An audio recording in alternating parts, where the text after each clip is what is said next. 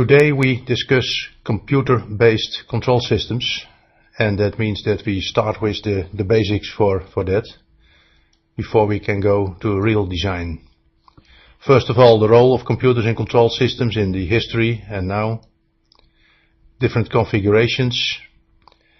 Then we have to pay attention to the uh, sampling properties because it's not continuous time anymore, so we have to discretize the signals. Uh, we have to work when we talk about control systems always in real time.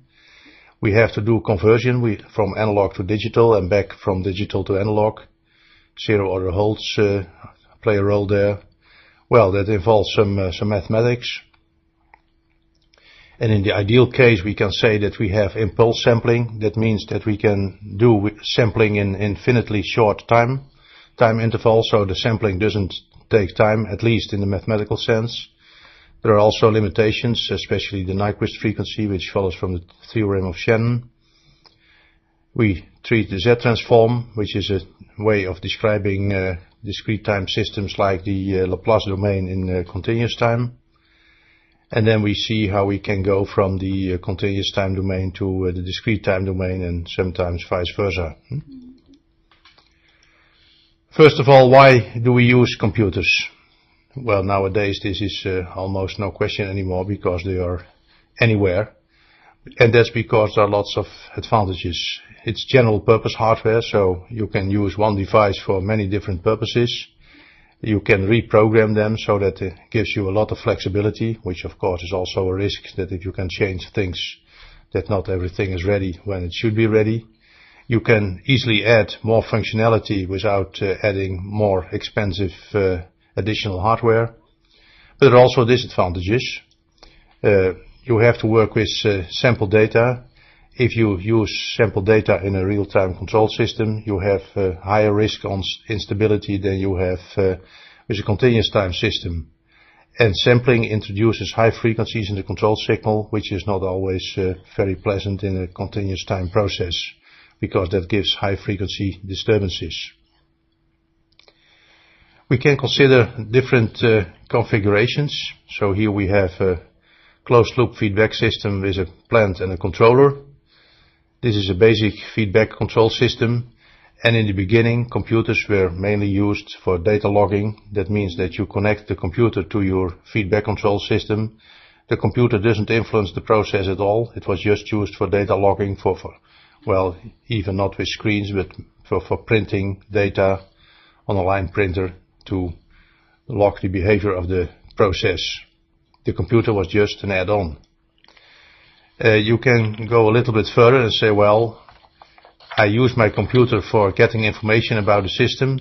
I inform the computer about the, uh, for instance, the, the environmental conditions, uh, some, some circumstances which may help to generate proper set points for the process. So instead of having manual set points, you can have the computer determine the set points. This is a little bit more risky, but there is not really a computer in the feedback system. If the computer fails, which was always the fear in the beginning, if the computer fails, then this control system just works as it did before. The only thing that happens is that the operator has to adjust the set points manually then. Well, of course, what we talk about in this course is what we call direct digital control. The computer is really in the loop, so the uh, control system could be uh, still a feedback control system, but it can also happen that the computer is just performing the feedback. So the output signals are going to the computer and the computer really sends the signals to the actuator in the control system. This clarifies a little bit why we were so angry in the beginning about uh, com computers. They were very expensive. Uh, this is the computer I did my uh, my master thesis on. There were big uh, big boxes with memory. Well, this, this red part just contained 64 ki kilobyte of memory. Uh, the input output was with paper tape and with uh, so-called DECtapes, magnetic tapes. You had to boot from paper tape, but the computer still had already had AD and DA converters, and I, I did real-time control with this computer.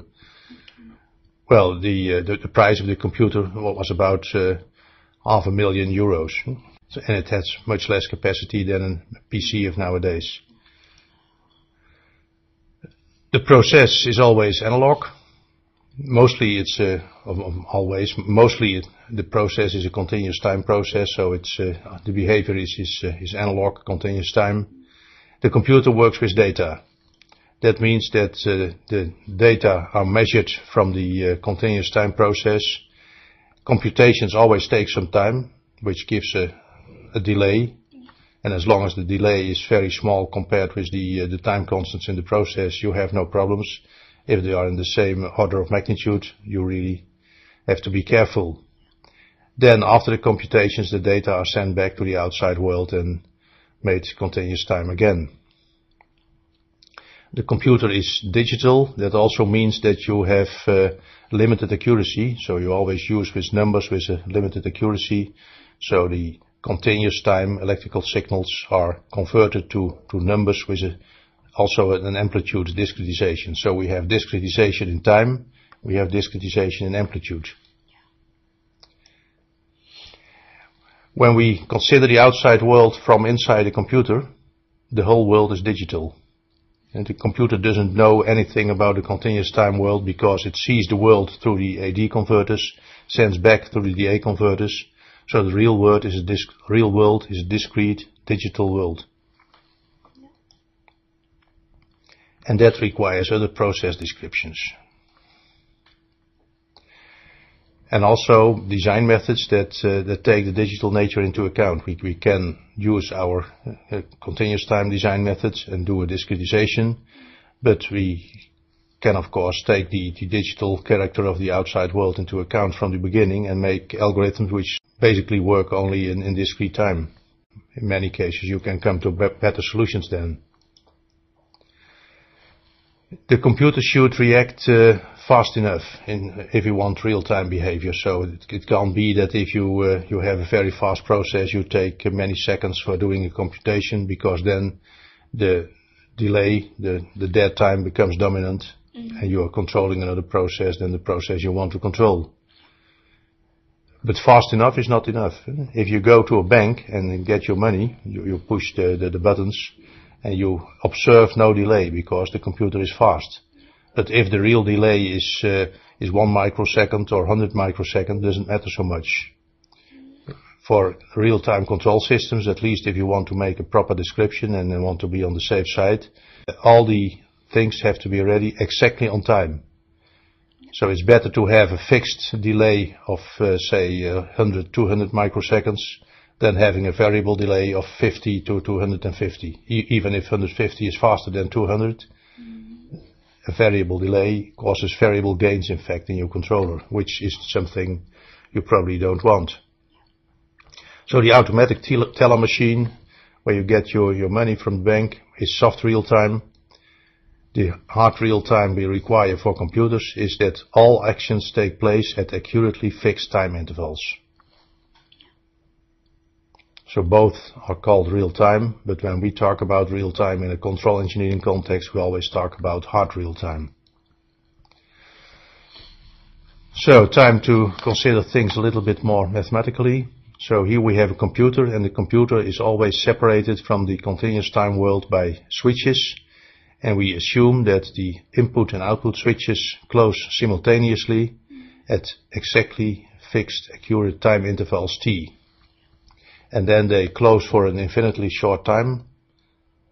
Um, and that gives just one observation of the amplitude of the uh, the analog signal in, in, in the input, and it sends for an infinitely short time a pulse to the outside world. So we have to we need something here to make this pulse a continuous time signal again. This is the discretization in time. And because of the limited accuracy in the computer and especially in the conversion process, because that's mostly the limiting factor. In a computer you can use uh, integers, but you can use real and, and double precision, so you have much more accuracy inside uh, most computers, not in the very simple ones, because they sometimes still work with integers. If you have small microprocessors, mm -hmm. they, uh, they, they still require integer computing which involves a lot of uh, scaling things which we had in the old analog computers in a similar way. But the, uh, the conversion process introduces most of the limited accuracy. So that introduces the discretization and amplitude, and that's typically 8 to 12 or 14, sometimes uh, you have very accurate 16 bits AD in the A converters. Mostly the AD converter has a higher accuracy than the DA converter. So if we have a continuous time signal, the first thing we do is uh, sample the system on discrete time intervals and in these discrete time intervals, we discretize the system to fixed amplitudes. So you see that we make uh, make errors there if the uh, the number of levels is not high enough. Yeah.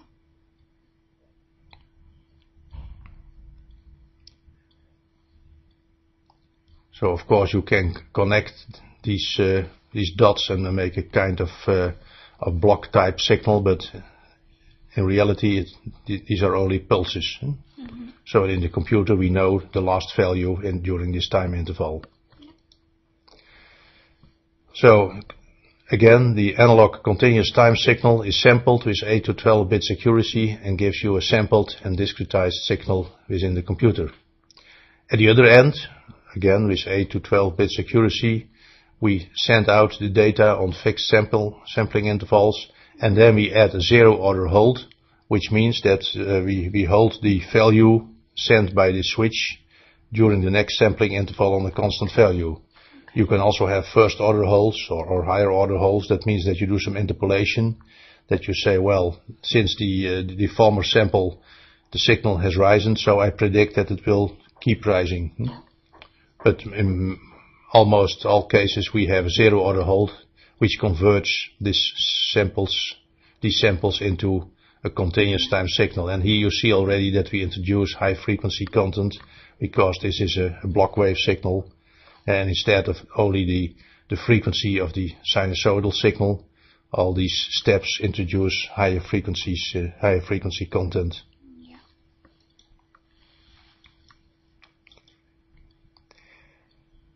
In a discrete system, the signals only have values at the sample instants, so that's within the computer. And a dynamic discrete system can be described by the differences, a difference equation rather than a differential equation.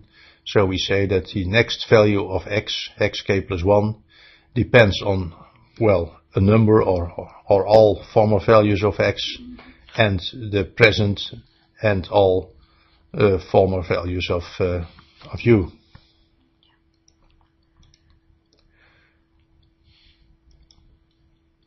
And of course, instead of doing a prediction, we can also say that the present value of x depends upon all former values of x and u. In this case, we use the present value of x and u and all the former values to predict xk plus 1. And this is just a description of xk, which should be based, if the model is co correct, on only old values. And still, we cannot look into the future. The only thing we can do is predict this, that if the model is correct and if there are no disturbances and you know the present measurements, you can predict what the next value will be. We can transform this to an algebraic equation in the sense that uh, we replace the the delay, one sample delay by the operator z minus 1 uh, in fact, I probably should not have used the Z here. You I could have used the Q. You see also the Q or, or, Z. It's used in both cases. And in fact, there is also a difference if you if you say DDT in the continuous time, I call S. That's a trick. Eh? Mm-hmm. If you write a nice integral of the Laplace transformation, it's an exact, nice mathematical formulation with certain properties. So in fact, doing this is, is just a trick. You, you introduce an operator, but this z, as we will see, is also related to the Laplace operator, yeah, which is a nice integral. Uh, yeah. x k minus 1t is written as z minus 1 xz. Yeah.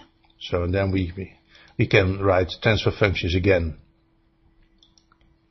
So if we rearrange the terms, we can just write the transfer function xz as a function of u is given by this transfer function.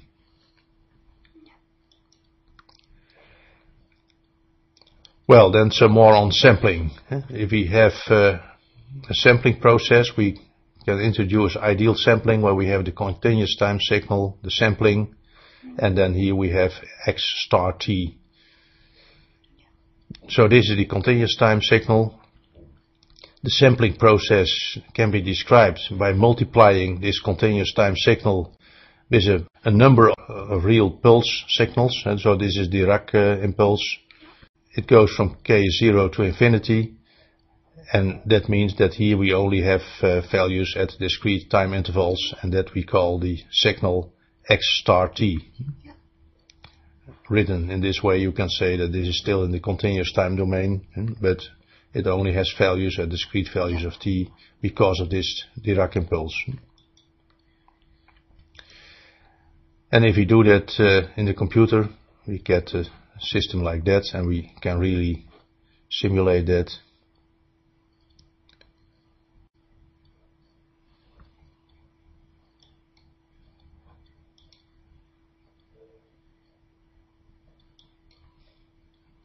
So here is my continuous time input signal. This is my delta function. I, I made it myself by having a, a wave generator and then with a very short delay I just subtract the uh, the wave uh, again. I think my oh my signs have and then I, I limit that on the value 1 in this case and then we get this uh, this result and if we zoom in we see that, well, this is just because of the interpolation we have here, but only at these uh, discrete time intervals we have uh, yeah. we have a value. Yeah.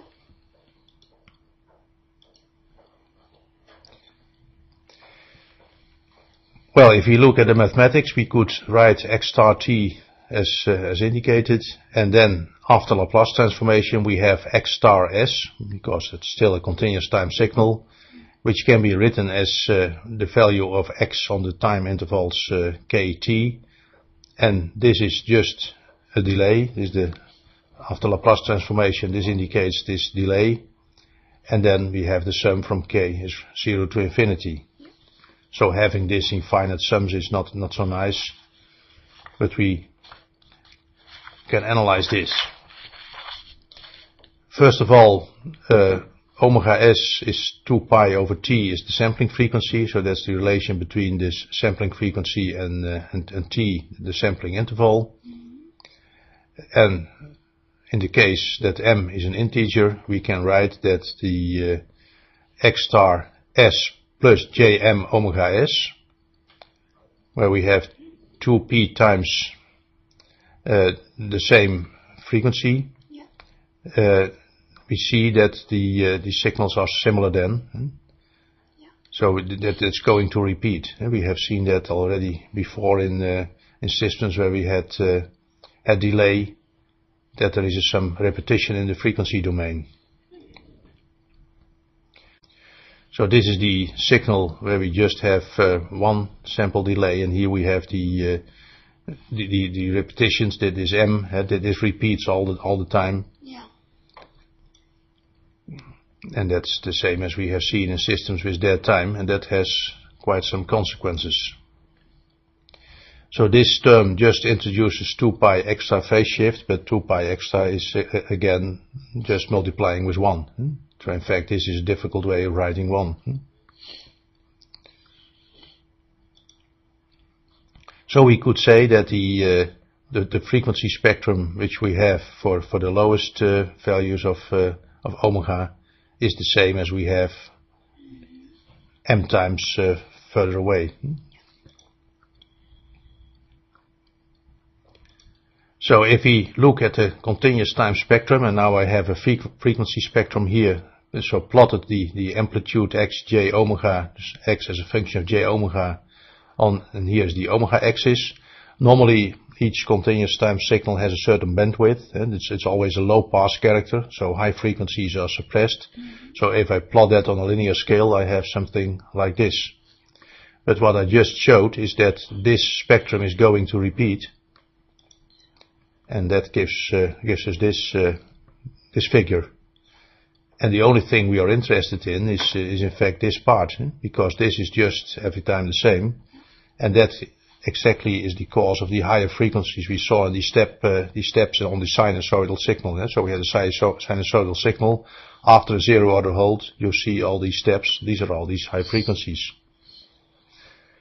Well, we, we want to get, uh, get rid of that. So if we want our original signal back in the continuous time domain, we must apply some filtering and in order to, to get this in.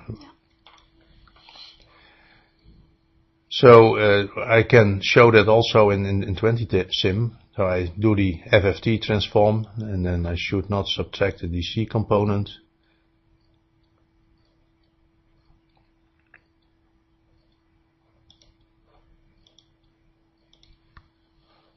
So this again the, the same.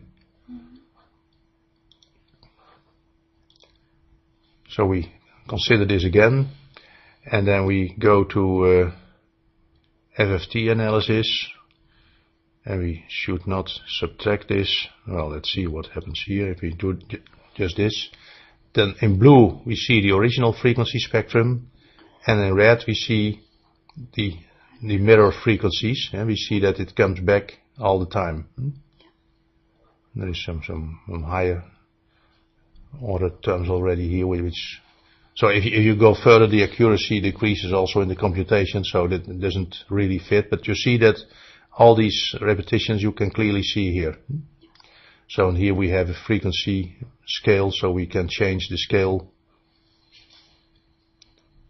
and, uh, and plot this as. Uh, go back and do it once again. And we can use radians per second and then we see that our sampling frequency is 1000 radians per second. Hmm? Yeah. Exactly around this sampling frequency we see the repetition of these peaks. Yeah.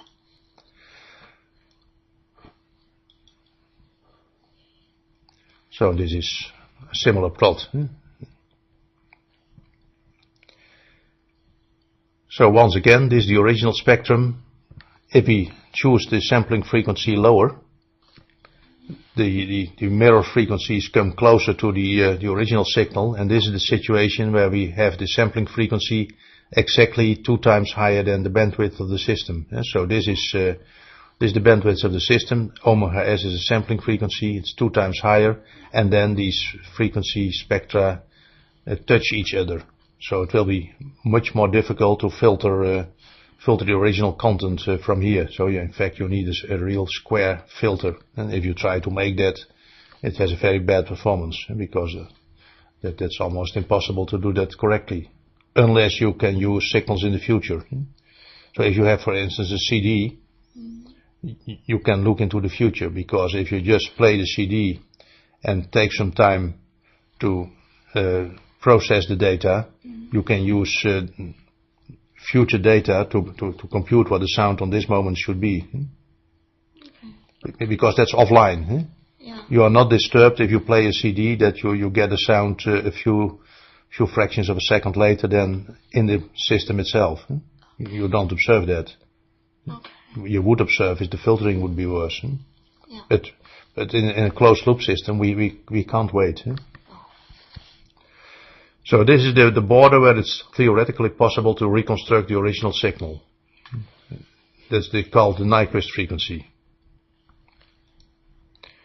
If we, uh, we sample slower, construction is not possible anymore. We see that here, then the, we see that high frequency components of the, uh, the, the, the, second uh, spectrum mix, mixes with the, uh, the original spectrum was even worse, high frequency components, which could be noise, for instance are low frequency components in the discrete signal and there is no way how in the computer you can get rid, can get rid of these high frequencies because they are low frequencies now. There's, there's no filtering in the frequency domain which can remove this, uh, this disturbance.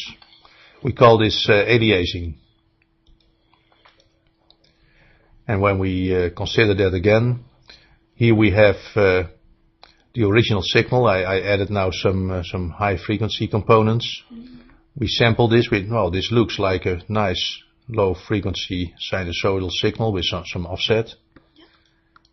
And when we compute the frequency spectrum, we really see that it's becoming a mess. Hmm? So we can recognize this more or less, but well, there's no way to get the data out of it. The same if we have a disturbance, so we go now back to a low frequency signal and we add a high frequency disturbance. Mm-hmm. So that's the low frequency signal. Uh, this is the uh, continuous time signal with the disturbance. This is the discrete signal. Well, it's difficult to say whether it's okay. Here we see the original signal without a disturbance. Here we see the disturbance. This is what we see after sampling. Well, nothing wrong. You can still filter out the disturbance here. But if you uh, you increase the, uh, the, sampling frequency, things go wrong. Hmm?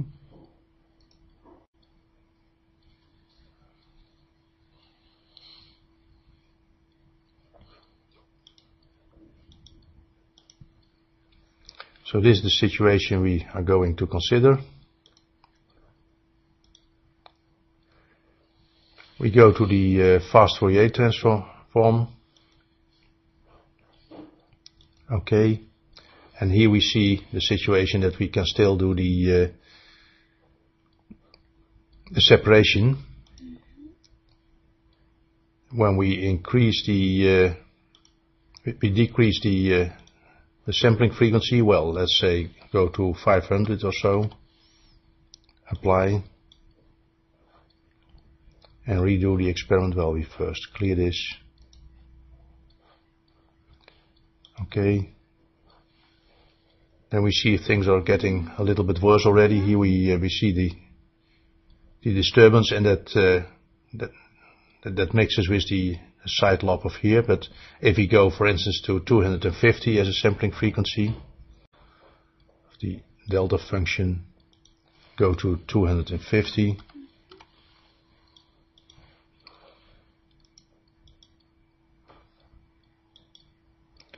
So there's no way of, of separating it anymore. You see that, that, that everything mixes now. Yeah. So the, th this signal is certainly within the, the bandwidth of the original signal with the disturbance. Yeah.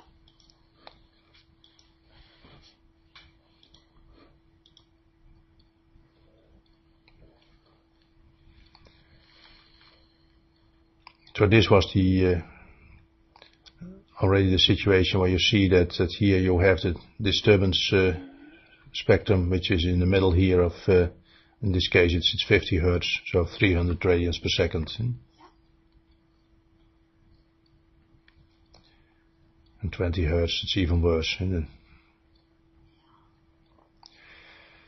So in fact, if we have this situation where we have a clear separation and still we could say we want this kind of filter. As I said, if you try to make such a filter, uh, you get in the continuous time domain all kinds of uh, sinusoidal side, uh, side effects, which you certainly do not want.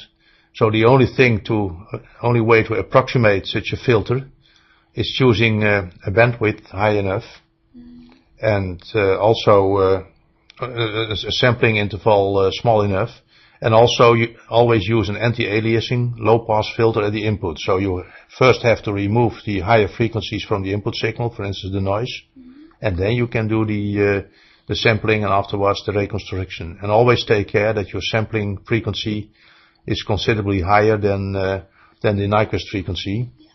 For instance, well, if you take a factor 10 or maybe 5, eh, you are okay. And then this omega n max is the distance from the fastest pole to the origin. Or you could say more or less the, uh, the, the, the, meaningful uh, frequency content of the, the input signal. So if we make an anti-aliasing filter here, so we, uh, we have a sampling interval of 1500 uh, radians per second.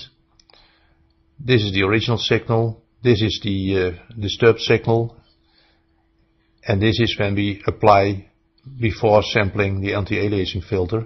And then we see that the high frequency content has been removed here. Yeah. So if you want to filter this, and we, even if you take a filter with a characteristic like this, for the uh, for the important frequencies it behaves like a filter which is just uh, straight here. Well, in this case, if we would do it here, if, if we wouldn't have any anti-aliasing aliasing filter, we would be in big trouble uh, because these noise frequencies convert to the uh, to the lower frequencies, but with an anti-aliasing filter this, this can be done okay. Okay, then we try to consider the filter. So we, we have this, uh, this pulse type signal coming out of the computer. We want to make it continuous time and simultaneously we want to filter it in such a way that remove the, uh, the extra sidebands, uh, the, the higher frequencies. So in fact, a zero order hold performs that filtering function. It, it keeps the signal a, at a constant level, but it also removes all the higher frequencies. And a zero order hold is nothing else than an integrator. If you send such a pulse to an integrator, you have a continuous time signal, yeah. a constant signal. And if you subtract the same signal one sampling later, you have just a block of a duration of one sample, you can imagine. Okay. Well, if you, uh, you, you can write a simple routine in MATLAB and then uh, compute the, the frequency plot of such a filter. And that's like this. Uh, so that implies that you have a, a very good suppression exactly at the sampling frequency. So that's at the peak in the next uh, the next spectrum, and again for for higher values, and that in between you you still have some, uh, not too good low pass character. But if this is very far away, and if the uh, the real frequency content of your system is let's say one tenth of omega s, hmm, yeah. then this is almost a straight line. Eh? So it uh, it's the best thing you can do in order to approximate such a square filter. So this is uh, this is your frequency content of the original signal, and so this signal can be uh, passed undistorted uh, through the filter.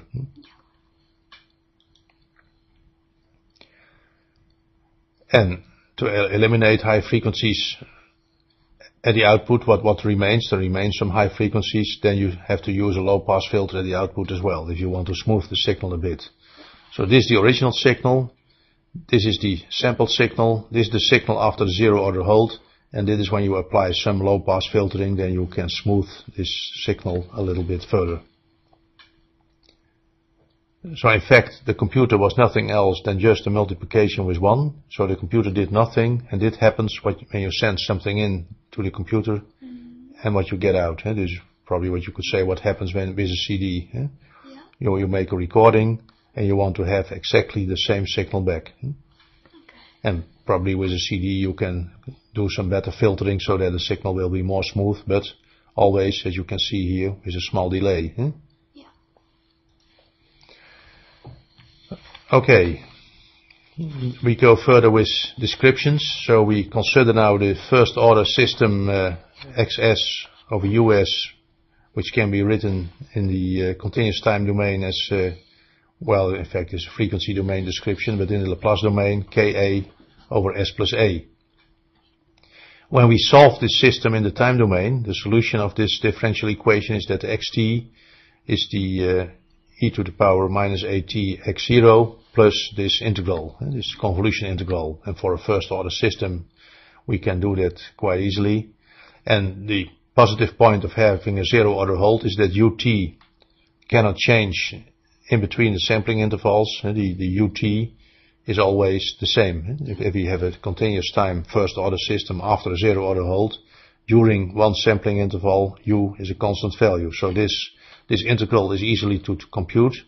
If we do so, we get this uh, solution, we can say that xk plus 1t is a to the power minus at times the initial value, which the, is the value at the former sampling uh, moment, multiplied with this uh, now simple convolution integral. Yeah.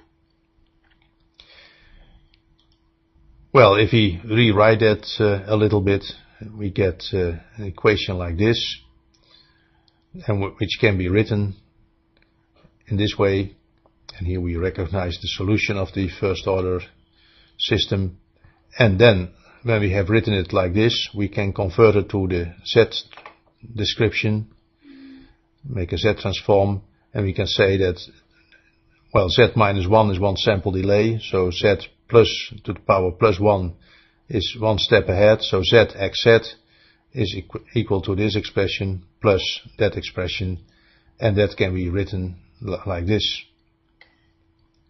So this is a exact description of the of x at the sampling intervals. There's no no approximation here. This is completely exact. So this is an exact transformation of a continuous time system to a discrete time system with a zero order hold. That's the assumption we made in the U, that the U is constant during the sampling intervals. Hmm? So in general, you could say if we can solve xk plus 1t as a function of xt and ukt, uh, that yields an exact description in Z of the continuous time system with zero order hold as seen by the computer. So from the computer we have the zero order hold, we have an HS and then we consider the values of HS just at the sampling intervals. So this is what, uh, what we just did. Well, you can do that for more complex systems as well. Eh? You describe HS in state space form, and when a zero order hold is used, the solution of the system is given by the same equation, but now it's a matrix equation. Instead of having a small, uh, a lowercase a, we have a, a capital A, which implies a matrix. So if we can solve this, we have a description of the system in, uh, in a Z-transform. This is a number of coupled first-order systems. And one way to determine the various matrices, you, you can do that with a simulation. Hmm? That means we have a step, zero order hold, HS, and we have the sampling. So that's exactly what we have here. Uh, if we first say, well, we just consider the, the, the memory of the system, so the, the, this part, the, the homogeneous equation, we consider the u being zero, and then in the second order case we get these equations. And if we write that out, we say that we see that A11 is uh, x1 xk plus t, A21 is x2 k plus 1t, and then for x1 kt is 1 and xt kt is 0. This is the other case. So this gives you some of the coefficients. And well, in fact, this gives you all the coefficients of the A matrix in this case, because here we have the the A, and when we look at uh, we make this part zero, so we say, well, we just consider there's no memory in the system, there's not the, the t is zero, the state is zero. We consider that part, and that gives you the uh, the terms of the, the B vector. Okay. So if you do that, and we can run a demonstration.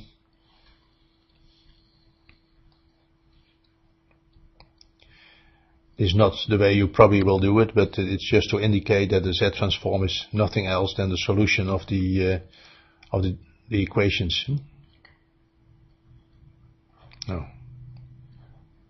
Okay, let's do that. So this is what we just had.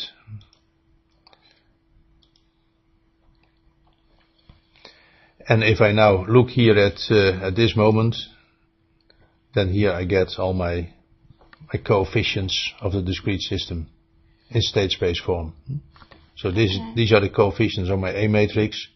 That's because I just called these signals uh, the proper signals B1, B2. And well, what I, I did inside, because this seems a big trick, if you look inside, I just wrote the equations and computed uh, in, in, different situations uh, just a continuous time equation. But if I ask for the, the values at the right moment, things uh, give me the solution. So here you see that again.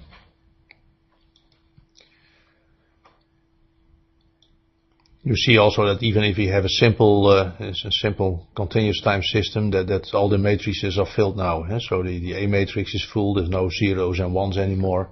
And the, the, the B is filled, so we, we have introduced extra zeros as well. And even if the continuous time system had no zeros, the discrete time system often has zeros. So another way of obtaining these equations by means of the Z-transform, and in this uh, this first course, control engineering, I don't go much into detail about it, the Z-transform, but the basic idea is the following, that you can say Z is equal to one sample uh, prediction, one step ahead prediction, or Z minus one is just one sample delay. Eh? So mostly we, we see z minus 1, but of course you can infer that and you get this expression. Or you could say that s is 1 over t ln z. Well, if you substitute this in, in your uh, Laplace uh, equations, that, that gives terrible equations. So in most cases, uh, if you, you want to use that, you, you use tables uh, where you have some standard functions which can be transformed. And if you do that in a clever way, it's a lot of work. You, you can do even, you can manually convert a continuous time system into a discrete time system. But we also have good uh, routines now available to do that for you. Uh, well, I, said already z minus 1 is e to the power minus j omega t, and that's exactly what we had with that time. And in that time systems, we considered the primary region and we had other regions. So for, for the root locus, we saw that stability was mainly determined by the primary region. When I convert this primary region to the z-plane, yeah, so this is the s-plane, I can also make the z-plane, and when I go here from on the imaginary axis from 0 to j omega s over 2 in the z-plane that means that we go along a unit circle from the positive real 1 to the negative real 1 and we just go along the, the border of the circle. Then we go in this primary region from to the negative uh, large negative real values that's here. Then we go to the other side. Then, well, this this circle has a, a radius uh, zero. Hmm? So this just that this happens in the origin. We go back and we see the other part. So the projection of the j omega axis, the, the imaginary axis here, is on the uh, on the unit circle. That also means that if we are outside this region, that we are in the right half plane in the continuous time. So outside the unit circle, poles outside the unit circle indicate an unstable system. So in the discrete time domain, stability requires that the poles of your discrete time system are within the unit circle. So as I said, the Z transform is in fact nothing else than this. So if we want to compute this, the Z transform, we also have to use the, uh, the zero order hold as well. So that means that this system, this is in fact your continuous time system. Uh, if we want to make the Z transform of this system, and for Z transforms we always consider uh, continuous time systems separated from the uh, discrete domain by, by switches. This is the equation you have to solve. Well, for a simple simple system that can be done. So we can rewrite the uh, zero order hold. We can re rewrite this expression as hs over s, and then 1 minus z minus 1, and then we multiply with, uh, with z, and that gives us this, uh, this expression. So we compute the z transform of hs over s, multiply it with z minus 1 over z, and we have the, the z transform in general, as I said, that we do that with a table with transformations, or you do it with the computer. So, for instance, in MATLAB, you have the command C to D. Uh, so the discrete system description is the, and then we, we add here zero order hold. That means that we apply a zero order, hold in this transformation. You can use other ones as well. And of course, we need a sampling time. There are also different approximations. Uh, for instance, 20-sim uh, has uh, facilities to use Euler-Tustin and variants on that. If we consider S as the derivative operator, then we can uh, easily describe the discrete Euler transformation, and there are two forms. We have a forward form and a backward form.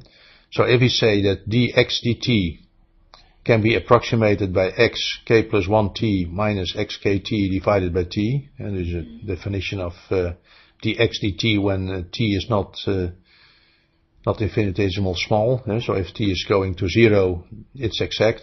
But we have an t unequal to zero, so this is an approximation. So we can write this as s xs is us. Uh, then we can say that xk plus 1t minus xkt over t is ukt. Well, after some manipulations, we see that the uh, the differentiation is equal to z minus 1 over t. Or S is z minus 1 over t. And if you have a Laplace equation with S and you replace all S's by z minus 1 over t, you have applied the forward Euler approximation for a discrete system.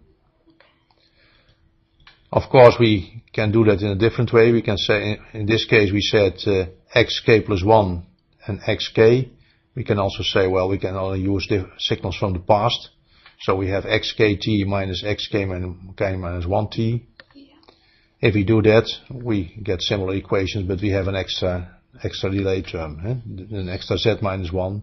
So it's just the same once one sample delayed. Yeah. And this gives you another formula for S. Well, Tustin uh, observed that the truth may be in, in the middle. Hmm? So, well, this is the forward Euler approximation. Uh, this is the backward Euler approximation. I wrote this part the same, but I wrote now u k plus 1t. So the, if you uh, compute the mean value, you get this uh, this expression.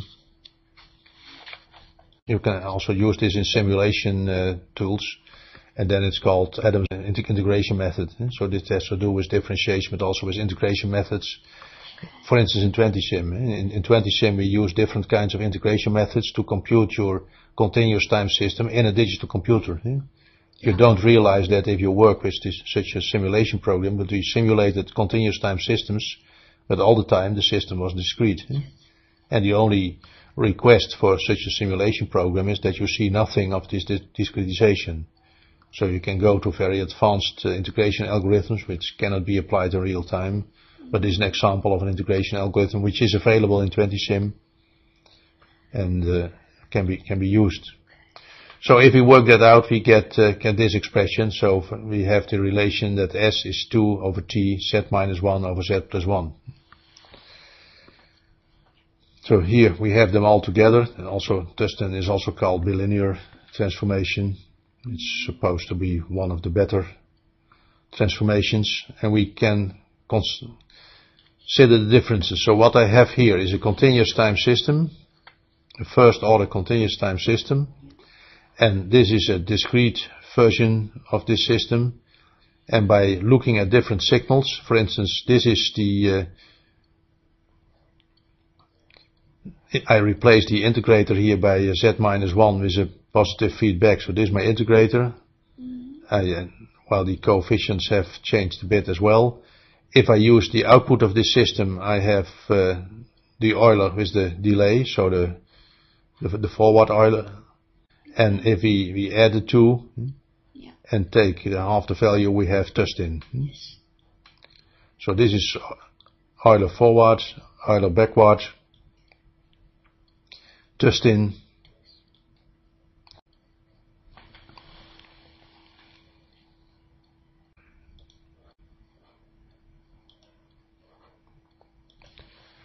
So here you see the, uh, the different uh, responses. So in green we have the continuous time. Tustin you see that really is in the middle of the, the purple and the blue one, the, the red one. Eh?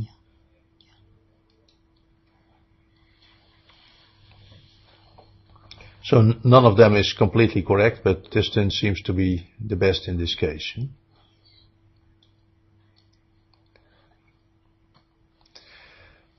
Well, we talked already about stability. Eh? A digital control system is stable when the poles are within the unit circle. Unfortunately, because of this circle, the design in the, uh, the Z-plane is not so easy as, as it is in the uh, continuous time domain with the, with the S-plane. Uh, so you, you can draw root loci. You, the rules are exactly the same. Mm -hmm. But for instance, the, the lines of constant damping, that's, that's a kind of uh, cycloid in, uh, in, in the Z domain. Hmm? Yeah. But all root locus rules remain valid. And well, let's do a simple root locus. We consider this first order system. We computed the exact transformation uh, some sheets ago. Uh, that means that we have a pole here at, in Z minus A e to power minus AT, which could be here. If we increase uh, the gain, put this in a feedback system, we see that the root locus moves like it did before, but that for a certain value of uh, the gain k, the system becomes unstable. And this is a first order system. In continuous time, a first order system never became unstable. Yeah. And here, with a little bit too high gain, the system easily becomes unstable. If you make t small, that improves the stability because the gain becomes smaller. Hmm? For, for very small t, this term is almost zero, so you have a smaller gain. So and if t is real zero, then nothing can happen in that sense. On the other hand, if you make t too small, you have to do a, a lot of computation, so you need a much faster computer, so making t small is expensive. And on the other hand, uh, if you do more computations than necessary, each computation, the numbers were not exact, you make numerical errors, so you can have numerical problems. Hmm? So for instance, for very small t, uh, in this case already, you see what happens with very small t. You, you have to subtract a number which is almost equal to 1 from 1. The significant digits in this number are much less than when, uh, when t is large. Hmm? So you, you get numer numerical problems if t is too small. So it's always a compromise between, uh, well, uh, being uh, close to a continuous time system or having numerical problems and, and a very expensive computer, of course. So when we compare the, uh, the different transformations, so this is the continuous time system, the discrete, uh, the, the, differential equation, the difference equation in, in, one of the approximations. So in the most easy way to do it is to say, well, this is uh, this approximates my, my integrator, hmm? and then we have a feedback A, and just as, the, as in the continuous time system. So this is in fact Euler, uh, Euler approximation of this, uh, this system. The zero order hold solution is like this. We can rewrite that and when we expand the, uh, the exponent e into a first order Taylor expansion, we get this equation. And this equation is exactly the Euler equation. So you could say that uh, a continuous time system Z transformed with a zero order hold gives you a description which is exact, but if you approximate that by a first order Taylor expansion, it's the same as Euler. So that also indicates that it's an approx Euler is really an approximation. You, you lose the higher order terms, and again, with a sufficiently small t, the higher order terms can be disregarded. So we notice that the sampling time t is a parameter in discrete time systems. Hmm? So in all these systems you, you, get this, this kind of term. So t is always a parameter in, in your, uh, your, your system description. So that's at least one of the reasons that t should be constant. Hmm? If t is not constant, you work with a system with parameters which are con constantly varying. Hmm? Yeah. And that's the re requirement for hard real time. well, we compare a simple system with a, a zero and a pole, and we do that uh, with uh, Tustin, Euler, and zero order hold description, where the sampling uh, interval is uh, 0.1 second. So this this must be exact. This is the zero order hold uh, description, and then we see that Tustin although the initial value is not correct, that it's 7 instead of, of, of 10, but it should be. Euler is exact for the first step, but then uh, the rest is nothing. Uh, the, sampling interval is apparently too uh, too large for uh, giving a good description with Euler. Tustin is a slightly better. Okay, we uh, we can do two things now. We can decrease the sampling interval, and then we see that uh, that all give uh, reasonable values. Although still here the initial value is not very good. This is better. We can also increase the sampling interval. Then even the zero order hold uh, fails in the sense that well, of course, with this sampling interval, the final value has been reached after one second. So this is still okay. Uh, here you see that uh, the system is, uh, I've exchanged them here, is completely unstable, and this is still stable but very oscillating. Hmm? So that That's because that uh, the, the pole comes close to the unit circle. Hmm? And here the pole is outside the unit circle. Here you see the unit circle and there's the pole in the minus 9 or so. Hmm? So as a rule of thumb, if you select uh, the sampling uh, frequency about 10 times uh, the maximum bandwidth of the system, or in the case of poles and zeros, uh, 10 times the, distance of the the fastest pole from the origin. So the fastest pole is the pole that's the, has the longest distance from the origin. Then the then you are okay. Always use an anti-alias filter with a cutoff frequency omega c, where omega c is uh, is above the, the, the bandwidth of your system because you want to, don't want to filter the, the real frequencies in the system. And so that's a compromise again. You could say that if omega b is the bandwidth of the system, then omega c should be larger than the bandwidth of the system, but smaller than, let's say, half the, uh, the, sampling frequency. Yeah. Or in other words, omega c should be much larger than omega b, but smaller than 5 omega b, which is the, uh, the due to this relation. Yeah. Hmm? What's important in a simulation like this is that there is a difference between the sample time, uh, which is related to your AD and DA converters, and the, uh, the step size in the, uh, the, the computer simulation.